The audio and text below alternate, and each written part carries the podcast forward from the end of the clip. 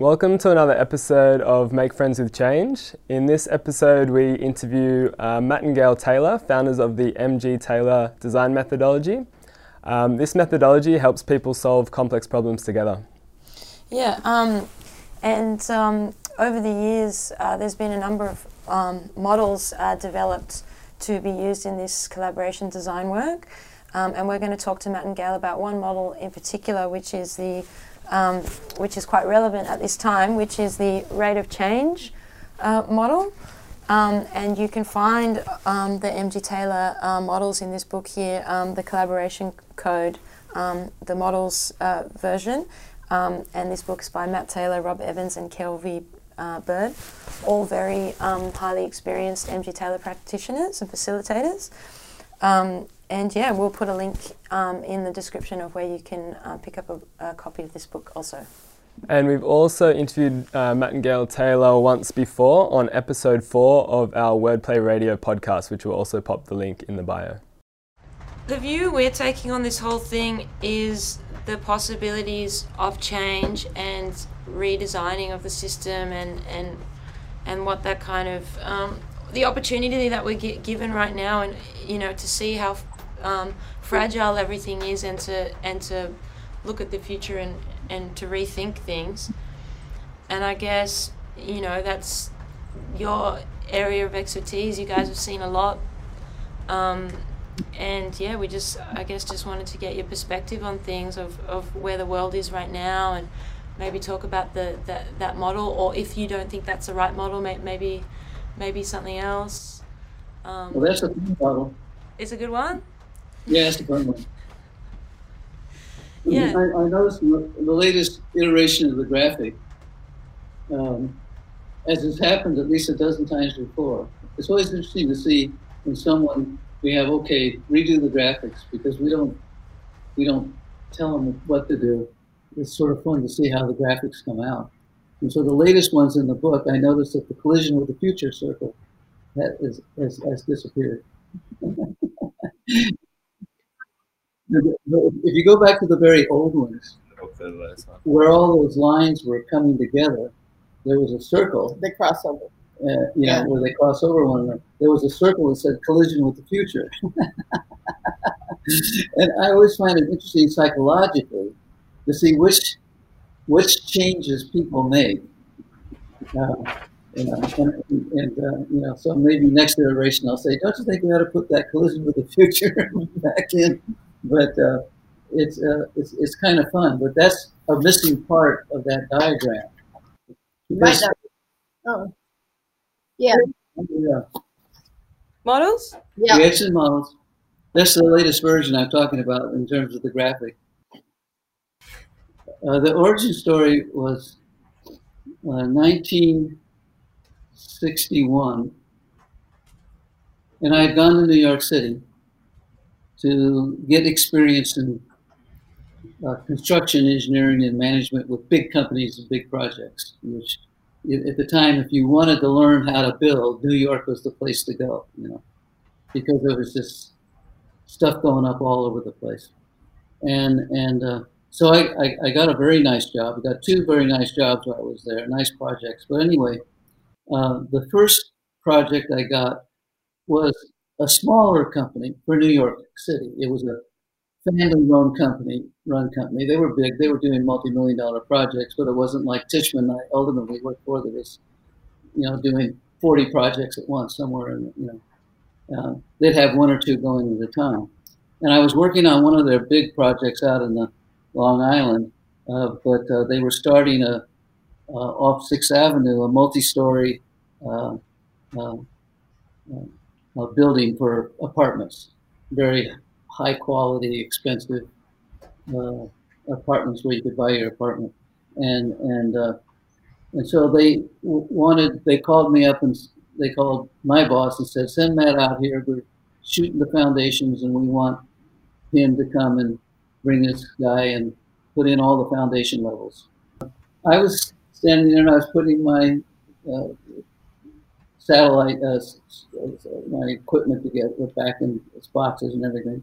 And I turned, and here was uh, the vice president who had hired me to go to the other project, uh, and he lived just down the street, and he was coming home, so he came around and we started talking, and he was a very nice gentleman, and and uh, so along the line, you know, he said, "Well, Matt, what do you think of our new building that we're building here?"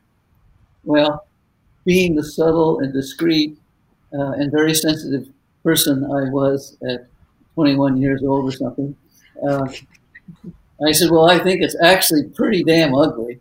and I don't know why you're building this. You know, there's like every other, you know, around here. You know, hey, you know, this is New York City, beautiful. Look, look, and started off on a rant of what could be done. And he very nicely listened to me. And we talked, and finally he said, "Well, Matt," he said, "Think of this." He said, "By the time we get return of capital, not return on capital, return of capital, they're different." Return of capital, you just got your, your money back. Return, you know, the other is you got a profit. But just getting their money back, he says, on this project will be 10 years. From the time that we bought the property to where the building will be built and we will get enough profit back to get our investment back, our capital back. Not the money they borrowed and until that's paid, just, just their capital. And, and uh, he says, don't you think that that's enough risk without building one of your crazy triangular circular monstrosities.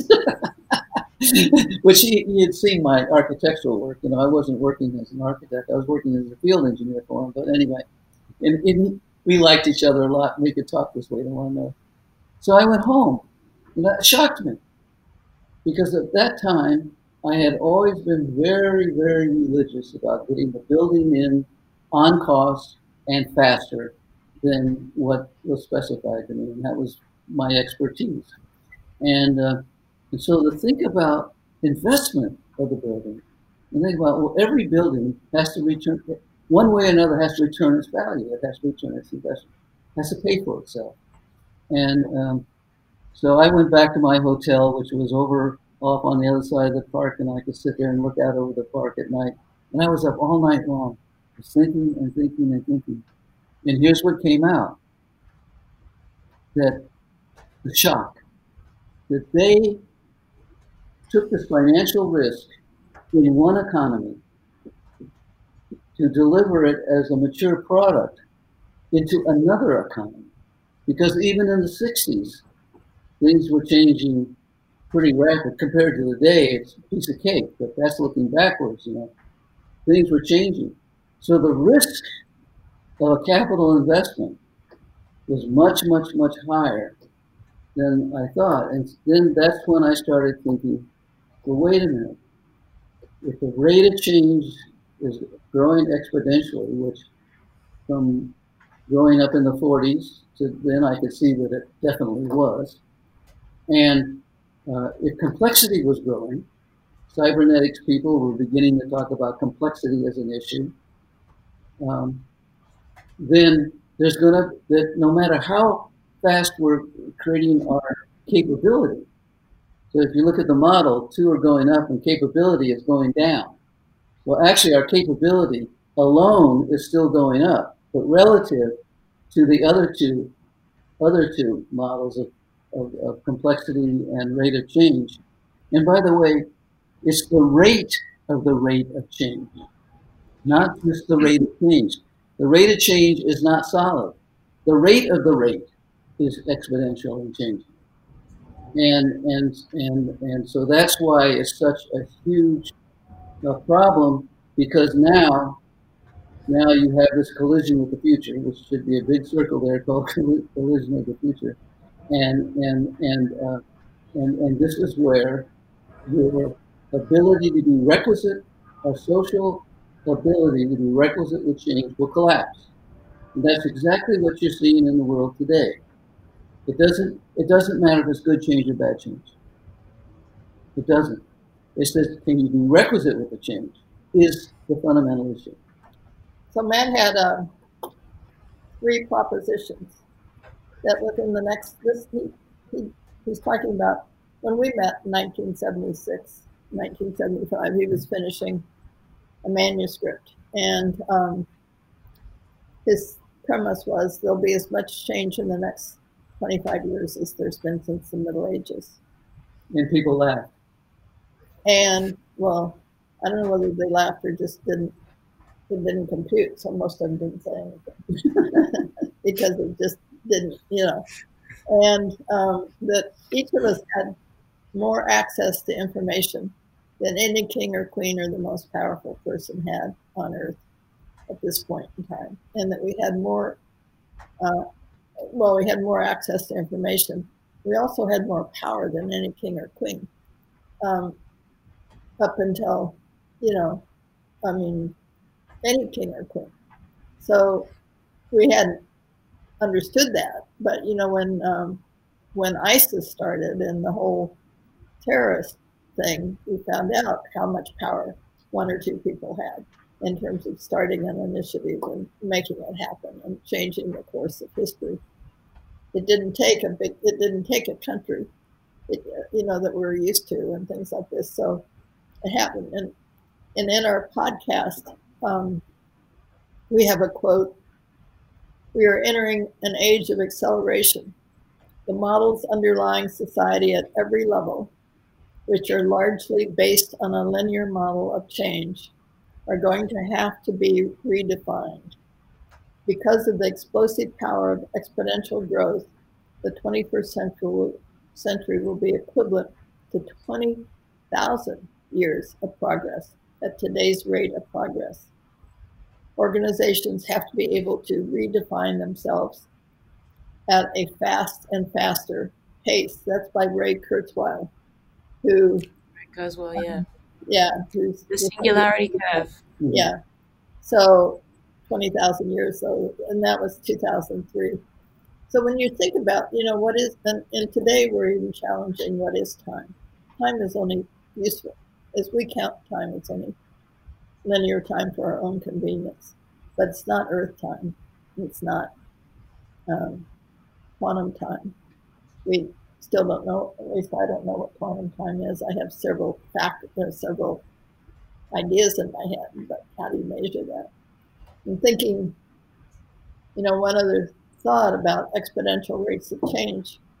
I've been saying for a long time the lily pad story. We know that story of exponential change in a lily pad in a pond. You put one lily pad in. Two days later, one day later, it's two, and then four, and then eight, and then 16, i.e., the exponential. So the day before it's full, it's half full. And and then if you go back, so let's just say it's 60 days. So on day 30, it's half full on day 60 it's full. Then if you go back to like day 24, day 25, day 23, something like that, it's only 1% full. You know, and so that, and, and so we can't see it and we can't feel it. And this, this time and space is giving us the ability to see how fast um, we can cause change with it. Singapore can see their sky. India can see their sky. China can see sky for the first time in a long time. Um, not only are we cleaning up pollution, we're, the frequency of our Earth is slowing down, and we can measure that. It's the first time. And the sounds. The sounds, uh, and the frequency of the movement, the shifting. Has made a measurable change uh, of the of the of the uh, sounds in the Earth just in this 30 days. Yeah, so, and this is so. So the other thing that most of us have been saying for so long, who are thinking about the future, is we have to make the changes together, one by one. We can never see them, and two, that's not saying we don't do things on our own, but it's, and two, all life is a relationship. Well, guess what? Guess what we're seeing today? Mm-hmm. We're seeing relationship and everything. The consequences of this virus and our economy, our school systems, our religious systems, our question about capitalism. Uh, you know, a year ago, nobody in the in our White House would be thinking about uh, helping with uh, flat taxes and and and um, what do you call it net where you get a month of, at birth you get an amount of money. Yeah, just a, a whatever that net income is. Nobody would be thinking about that? But today they are. They are. And so there's just you know we're all emerging. All four of us sitting here we don't think of ourselves as being emergent, but we are. Just slow moving sometimes. And Earth is emergent, and and we're all evolving. Um, and so, you know, it's going to be interesting to see where the whether we try and go back, we can't go back, of course, or try and go forward, and the steps that we take to go forward. Um, so, yeah, so you know, with that rate of change, we began looking at so what's our role? What do we do? And and really latched on to the requisite and the fact that we had to start working together, which was unheard of. Co- I mean, there was cooperation, but collaboration, no. And design, none. You know, in fact, our board of directors asked us not to use the word design because it meant interior interior decorator um, which was female, and they didn't want any so, I mean, our board of directors, when we had our, when we formed the corporation, oh, don't use that word. Par- paradigm we couldn't use, you know. It was, we did. I mean, we, we ignored them, but but it was pretty funny. but we said, you know, what what keeps people from changing? What keeps people from seeing themselves changing? is a better question because we're changing all the time. But the um, and so we said, well, the fact that you come into a meeting and introduce who you are and what position you have and and where in the organization you fit, that's a static view in a hierarchy. In a hierarchy, and it set it sets you as your role in this in whatever conversation's going on. And um, so we said we're going to take away all of that, take away all the introductions up front, because we're really interested in who people are becoming and what can happen together rather than who people are um, when they walk in the door. And we so we, we started looking at the signals and said, what are the signals that we can either put in or take out so that we're creating a place of trust where people can come in and feel suddenly like they belong, um, but not and full of ambiguity and a little bit because we we wanted to loosen up their certainty of you know like they had to come in with answers and and to coming in with um, play and toys and I mean, putting those toys in an environment 40 years ago, you can imagine it was, it was quite dramatic. but so put to such good use, put to such good use. It's just amazing. Um, and the stuffed animals, people took on personalities with those stuffed animals like you can't believe it. And um, and name tags. So we only put first names on. We never put the last name on or the role. And we worked with a lot of uh, hospitals, and the doctors would one doctor came up at the uh, in the session at the end and said, I could not stand the fact that I didn't have doctor on my name. He says, he says, he says, it just made me so nervous the first day and a half. I thought, don't they know who I am? Don't they know? I am the doctor. You know, everybody calls me doctor. And he, he says it wasn't until the end of day two that I began to get that I began to see that you were asking who we are as people, not what our jobs are, not what our roles are. You know, he was so honest with it all. You know, he said it was really embarrassing for him to be so upset with the fact that, that people weren't calling him doctor. Um, but anyway, just an example of of uh, the difference from what we set up. Um, and, and what their expectation was when they you know, they thought it would be entirely different coming to a meeting. Now, but here's there's something else that kind of adds to adds to this whole. You cannot you, you cannot foresee the future with great accuracy and great detail. You can actually make the future. Making the future is easier than forecasting the future because it's all our actions together and separately that make the future in most all areas. And, and, uh, and, and, but you can build good models of the future, and that's what we call weak signal research. And, and, and what you do is, is, is you, you go way back, you find those trends coming out.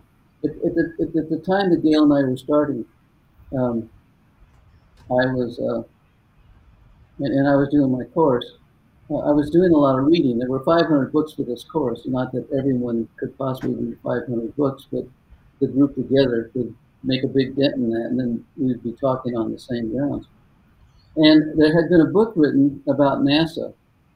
NASA, they went to the moon and spent billions of dollars, and came back with what 100 pounds of rocks, uh, and uh, people started asking the question, well, wait a minute, you know, millions of dollars and 100 pounds of rocks. Now, what did we get?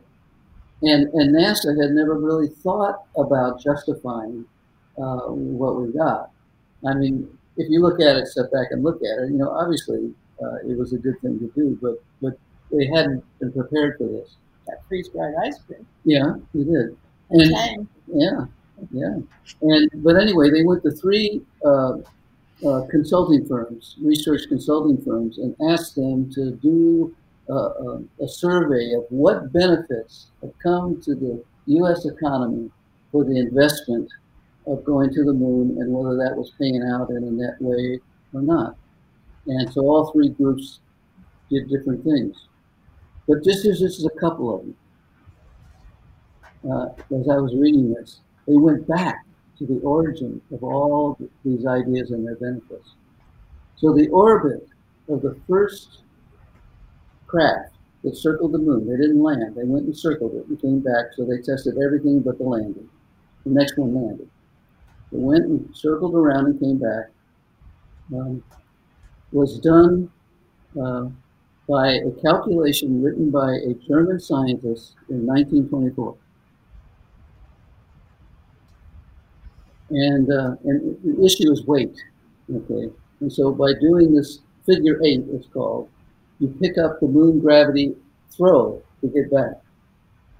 And, and, uh, and so they went down the list, I went down the list of all the stories, and uh, virtually everything that was the technology that got us to the moon was suggested and researched and started in the 20s. Of course, 30s, 40s accelerated greatly by the, the Second World War. Um, and, and so what that showed me is that the little things that happen before the big thing happens are embedded in our history and they go a long ways back. And, and by the way, this hasn't changed. If you actually go to any phenomena happening today, as we may think, 1946, um, that was what started the computer revolution that we have. Okay, 1946. I was actually sent by uh, by uh, Stanford University to uh, uh, to Japan to work with a bunch of engineers that had been given 10 years to study that one document and look at what was happening. That this was in the mid 80s, mid 90s no, it's 2003 or four, I think, when I went. No, it was before, it was when the store was started. 2002. Yeah, it was actually at 2002. I think 2000, 2000. Yeah, anyway, but anyway. and, and these engineers had been working all these years, and I spent a day and a night until four in the morning. After the formal part, you go out and drink in Japan, and that's an amazing thing. but uh, the uh, uh, those ideas were still vi- viable. Those ideas were still something that, you know, these were chief engineers from all their different fields, and, and they had like 10 years to study a document written in 1946 because it was so fundamental. And, and so, how do you forecast the future? You read the past, you look at the trends, you see the ones that look like they may have long legs, and you look at their rate, and then in the early days, it's harder today actually, we have so much more information, but in the early days, what I had was a list of about 10 magazines. Because if you read the magazine, you knew where they picked the ideas up. They were scientific and business magazines. So, like one business magazine does never talk about the future. They only talk about something when it hits the market. But there's others that will speculate a year or two, and then there's scientific ones. And so, if you read, the idea will show up in some kind of crazy thing, and then this legitimate magazine science will say, well, there's this new phenomenon that people are looking at. And then later will come along one that will talk about it being developed and who's writing the PhDs on it and what tests have been run. And then there'll be a business magazine talking about a new company being formed around this new crazy idea. And that is about a 10 year spread between those magazines. Right. Yeah, but it's still, it's still, Yeah. I- we're, we're not reading anything that doesn't have some decades on Oh, it. yeah. Uh, So, So the, the point is, you can build these models, and then there's one other thing. If someone says we're going to have fusion by this date, well, we know how long it takes to build a thermonuclear facility, and we can look even if it was compressed considerably by uh, modern techniques. So if you're going to have a fusion system producing energy for half a state, by this date, I start looking at where's the plant? Where's the plant being built? Because until that plant's built, we ain't going to have that. And, and, and so this is where you look at the lag times in the different fields, and then you can build a scenario, you draw it all out, and then you start seeing where you got it right and where you got it wrong and everything. So one short thing about this. When we did Space Command, the design shop for Space Command. You know, recently we now have a U.S. Air Force Space Command. Well, we did a design shop with Space Command almost 20 years ago. so you kind of hear things like, um, uh, and they get formalized. But the point is, we did a big, you know, a scenario exercise that we did.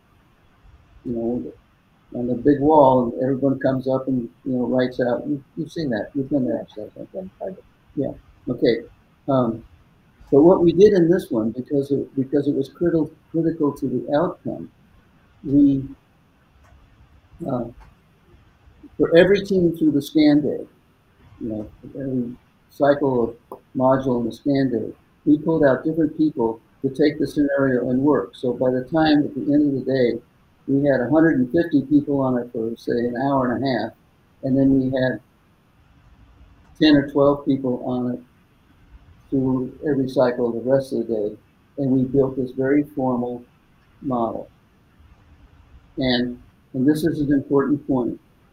It was two years later that the um, won't tell you the whole story, but the the, the people from the uh, college, the military college, came out and uh, looked at our model, and then pulled out three big fat books and checked what they had against this model, and we had like an 85% similarity. But they had taken 60 colonels for three months out of operations and taken them to the War College to build their scenario. And we had, you know, and it, it caused quite a stir. But the final thing on this, it was only four or five years ago that I read in the Military Times that the War College had ever even done that exercise. So you see the time lags? So when you're looking at a system, you have to know the time lags. If you see something flying in the air, I'm going to tell you, it was designed 25 years ago. You don't see what's, you just don't. And, and, and, and so it takes that long. To build a military airplane takes 15 to 20 years from design to the first one that you'll see flying in the air. And, and so when you're looking at any system, I don't care if it's coal or oil or, uh, you know, the something happening to the planet, study the past and measure out the time lags of the significant causal factors, and then build your scenario based on that, and then watch what you see, and you can trace along the line. Now, there will be surprises. The war starts, certain things accelerate very fast.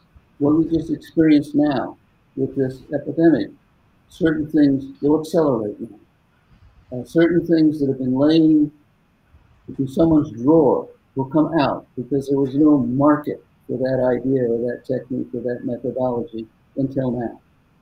But nevertheless, you can't do it, but you can do a damn good job of building a model of it. And uh, and, and this is why, you know, Gail and I, when we talk to business people and, and other people, we say, whether it's fair or not, here's what we say. If you get surprised, shame on you. You cannot afford to get constantly surprised I think, in this kind of environment. I think the surprise comes with how, not if and not when, even when. Mm-hmm. I mean, mm-hmm. exactly, mostly quantum time doesn't let us know exactly when, when we're going to wake up to this new reality or its character. So you can, on little things, I mean, a year ago I said, okay, there's a market for masks. Who's going to, how many companies are going to start making masks with cats and dogs? I saw a cat mask, you know, with the whiskers and everything. And now, of course, we're making them all ourselves, but you better bet that a whole bunch of market, uh, little companies are going to start producing masks, you know, and um, for all different kinds of, it's not going to be just Halloween masks um, that we go walking around.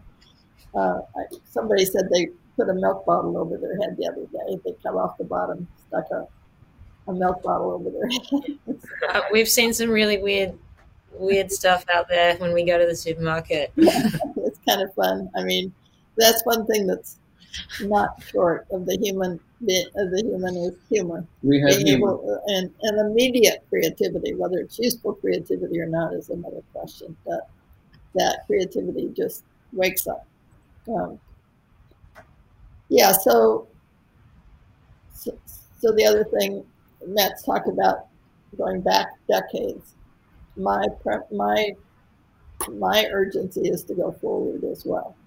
Um, oh, yeah. And so Matt's not isn't lacking that. But if you don't have a vision, if you don't have an intention, I mean, even Earth, I think, has intentions, but that vision out there for so what? You know, what am I, wh- why do we signal if I don't have my own sense of something I want to have happen, something I hope will happen, not in its definitive nature. But you know, when we did the timeline at the uh, design shop, we reached out to what 2060, something like that. And there was a lot of play there, back and forth, and people really kind of got into it. That kind of imagination and putting your senses to it, not just up here. Your intuition. Your intuition. Your your bring your sensory experiences. What would it feel like? What you know, there's so much happening today in terms of finding solutions for plastic, finding solutions for concrete, finding solutions for so many things. Just think out 10 years and wonder what your environment's going to be like with all of these products now under development and research that will be developing if if the market opens to no. you know there's, there's other things to look at. And one, uh, uh, uh, reinforcing argument for going back, there's, there's a book that just came out it talks about the first month with the U.S. government. With the, with the, the book is fat, several hundred pages, and it tells a day by day thing about what the U.S. government did the first 30 days after Pearl Harbor. Okay. Uh, after what? Sorry. Pearl Harbor. Pearl Harbor. When the Japanese attacked us at Pearl Harbor. And at the end of 30 days, the entire nation was on a war footing and General Motors was putting out B-24s, not cars, in 30 days. And what, what are they? The biggest bomber that flew in World War II. Oh, okay, okay. Okay, the twin-tailed four-engine big bomber Uh, that, uh, that that was the first ones we used that, that held the Japanese off because it had a long range. My father flew them, uh, got shot up a lot. But anyway, um, the uh, the point is now take that and compare the response of the U.S. government to this virus. It's a joke. It's a joke. The difference in performance between that Roosevelt government and the Congress and everything It's and our than- current is, is it's, it's not even in the same game. Okay. So when you talk about trends now, that's the other factor that you look at. Uh, we came out of World War II with a very efficient capability and lots of wealth. And so lots of things immediately came to the market and happened that didn't happen before. In medical, in you know, all those doctors trained in World War II, some of the greatest surgeons in the world.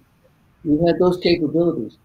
We are not creating those capabilities at the same rate, in the same capacity, and the ability to bring them to bear as well as we were, what, 50 years ago? And so when you start looking, 75, seven, oh, 75, yeah, right? Uh, as you start maybe 80. yeah, close to 80. When you start looking, uh, no, it wasn't 80 because I would have, I wouldn't notice what was going on if I was only two. Um, but the um, those models, good, bad, or indifferent, create the matrix out of which the things you're looking for, and what rate of change is important and what isn't. Uh, the rate of change of electronics is one thing that was just kept for television. It's another thing that becomes the only way we can talk to one another. Um, and, and, and so those are the factors, uh, and they're all there and they're all documented. And there's manuals, and cost, time, everything. And, and so that's why I say, um, and it's not that we won't be fooled and we won't miss things, but our due diligence, to me, the due diligence of being human now in this time, this transformation, is to become very aware of all these things because what's different? We are reacting to the environment that we created over the last 300 years. Think about that.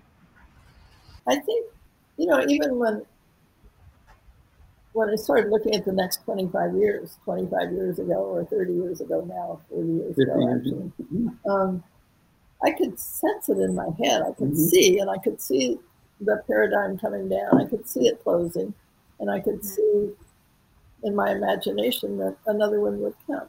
And I had I had spent some uh, uh, uh, time thinking about that, and I knew that there'd be a crisis. Then I had an intellectual understanding of that, what happens when cultures mix, and and I'd read the structure of scientific revolutions and Mhm. other things like that. So I knew in my head, but the reality of it is so much different, and Mhm. it's um, and it's it's more painful in some ways. It's exciting in other ways, but it you know the more we can learn, and maybe this is with um, the tools we're developing is how to how to our sensory experiences around the possible potential or possibility of an idea would be really exciting. You know, and I've heard that we have something like 180 different senses. Most of them are stone dead on us, but that um, and this new world that we can, if we can go about creating a world as a work of art and employ ourselves in regenerating Earth as a work of art, which is, you know, now one major scenario. Let's just put everybody to work. I, I learned today from John Todd. You probably don't know John, but John was one of the first environmentalists, uh, and he had Woods Hole in on the East Coast. It's very well known.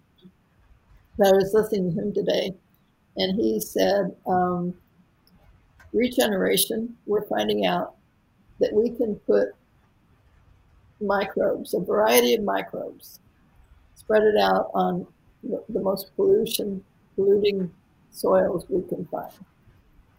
And, and putting it out as a cocktail of microbes mixed together. He says within moments, they begin self organizing. And they begin forming to be able to, those that want to eat that and yum yum, and those that don't kind of dissolve or nobody knows yet what's happening to them. But, but you know, it just starts immediately. Oh, radioactivity, food. and, we don't think there's any intelligence there, you know. But the the idea, I mean, it's just it's just phenomenal. So his book, I've forgotten the name of it right now. I'll send it to you at some point. Is all about how fast change can happen under the right conditions. Mm-hmm. And um, and he's you know he's proposing instead of having refugee camps, let's just take. He says if we take the the, the he's redoing the one of the least productive deserts and restoring it right now with phenomenal results.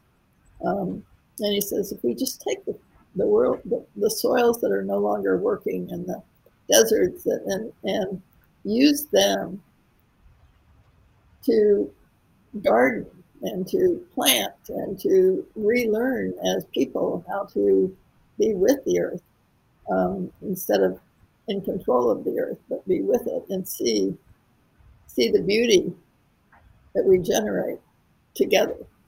Um, anyway, it was interesting to listen to. Uh, mm. I'll send you the tape and you might want to listen. John's quite well known in this country. In in the '60s, he had a house that he built where all the food, including fish and other, were uh, came out of that house, out of this closed-in garden. Yeah, from permaculture, totally. And and uh, and that was that time. Of, of, well, and as far as I know, there's only in the United States one architect uh, that uh, uh, still builds those kinds of houses, and, and, he's out in Arizona somewhere. Is it Arizona? Out there in the desert, and the city next to him, the architectural department said, "In your ground that you bought, you can do anything architecturally you want. We will not touch it." And now, codes. Uh, codes, because the codes would make it impossible. And and uh, that we trust you, that you know your engineering and everything. You're not going to burn down. And he calls these earth ships. And he now has a huge number of people that have come out and know earth ships. And that's been going on since I, I first read about him in the 70s.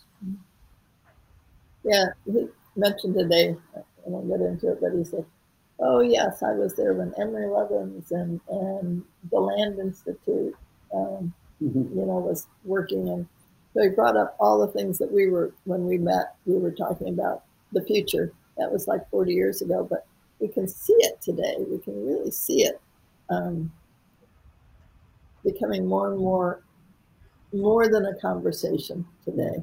It's really mm-hmm. beginning to catch on. And, and that's a, another thing about what you started with. The good news is exponentially greater than it was 40, 50 years ago. Uh, because you know we've been following it this long, so we, we can make that statement with some authority. The good news is exponentially great. It's still not being reported as much, but uh, mostly it's overwhelmingly negative and, contra- and conflicting uh, information because that sells more whatever someone's selling. But the good news, I mean, if someone sat down and said, "I'm going to take a year and just research into all the good stuff that's happening, uh, they would not have hardly dug the hole, and about 10 more things would have come up that wasn't even when they started. I mean, it's just fantastic. And so our society is focusing on the wrong side of the equation. You, you guys know the Grameen Bank story? Uh, the what story? Grameen Bank. No a guy named Yum, Yum, uh, Yunus. Uh, I'll have to look it up. Yumas, I think. has um, he went to a hundred. He wanted. He said, you know, if people just had ten dollars, they could start a business. This in is, India, this yeah. is in the developing countries, and he started talking with women, and I know you'll tune into the story because it's still going on. But he he started checking with the women and helped them form groups of twelve, and then he went to a hundred different banks before he found it. Before he got a a yes with yes, these people are worth lending to. And it wasn't lending like five thousand dollars; it was like lending a hundred dollars. And the bank said, "We'll never get our money back. We'll never, never, never." Well, he stuck with it. But over the and that was in the '60s and '70s mm-hmm. when we were, you know, conversations we were beginning to have. Um, 99.9% uh, of all loans have been paid back and it's like the Kiva or other. You may have some in Australia that you can go to and then reinvest in and reinvest. But he, anyway, has done remarkable things, and he has a book out, probably four or five years old, called Three Zeros. Zero, zero carbon, but zero unemployment and zero work for corporations. I think zero work for large international because he does. He says, "Why do you have to work for somebody else?" I mean, you guys know this. Um, you know, I mean, if you think you, it's a choice. It's always a choice, but for most people, it's not a choice yet. And he's so he's talking about all these how we're forming small groups or groups. Um, for instance, the fabric people and the designers and the dye companies are beginning to form an ecosystem.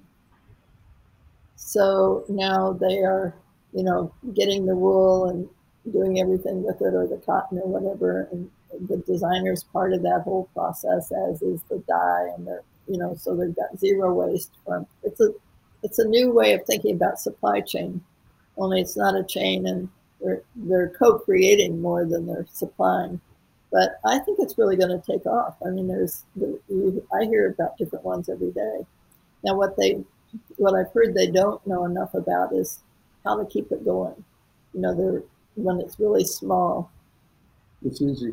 Um, but yeah. then as it grows, they're looking at you know how how do we how do we keep on going? So that mm-hmm. so so the beautiful thing is we are self-organizing as individuals into small into groups. Now, a lot of because we Matt and I talked about how we don't reporting doesn't share much context. It just reports facts. And those facts can just tear us apart.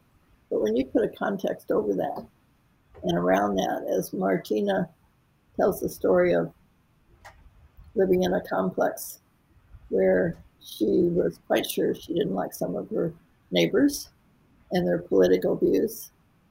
And then she had to go home and stay in her home. And they all would come out of their doors at six o'clock at night or four o'clock or whatever, and they'd have a conversation. And she said, You know, I like him. We're friends. We're friends. So that larger context has to be there. And we're so used to going in and going right because it's efficient, right? Going right to the issue and not having time to explore each other's horizons and and test ideas and play with thoughts and ideas. It's uh, you know you know an important point here.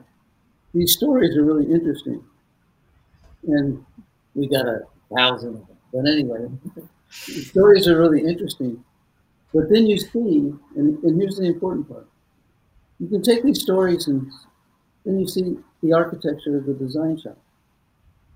The architecture the design shop, uh, it's got technology involved in it. It's technical. You know, it has a patent. It had to, it had to, it had to be technical enough for the government to give it a patent. I mean, that was not at all. It was 15 years I was told it wouldn't happen, but it happened, right? So it's technical. But all it is is creating an environment in which those kinds of stories have a chance to live.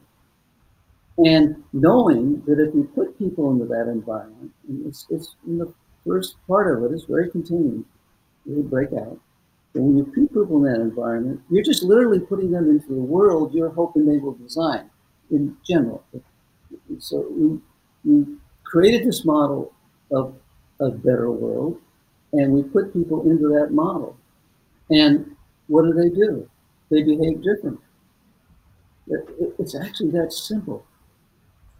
And when they behave different, and there's all this information, and then they're they're there for an outcome, and they start playing around with it, they come out with very different results.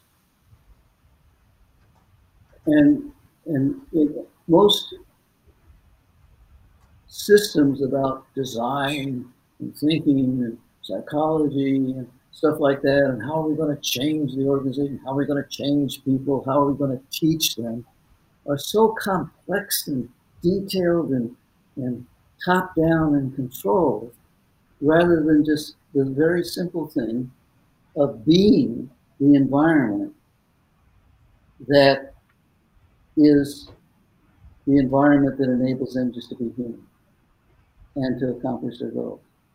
So we are all of us together, the knowledge workers and everything, and the books that we get information from, the whole the architecture, everything that we create is just creating something that is more like the future that enables them to walk into it and play.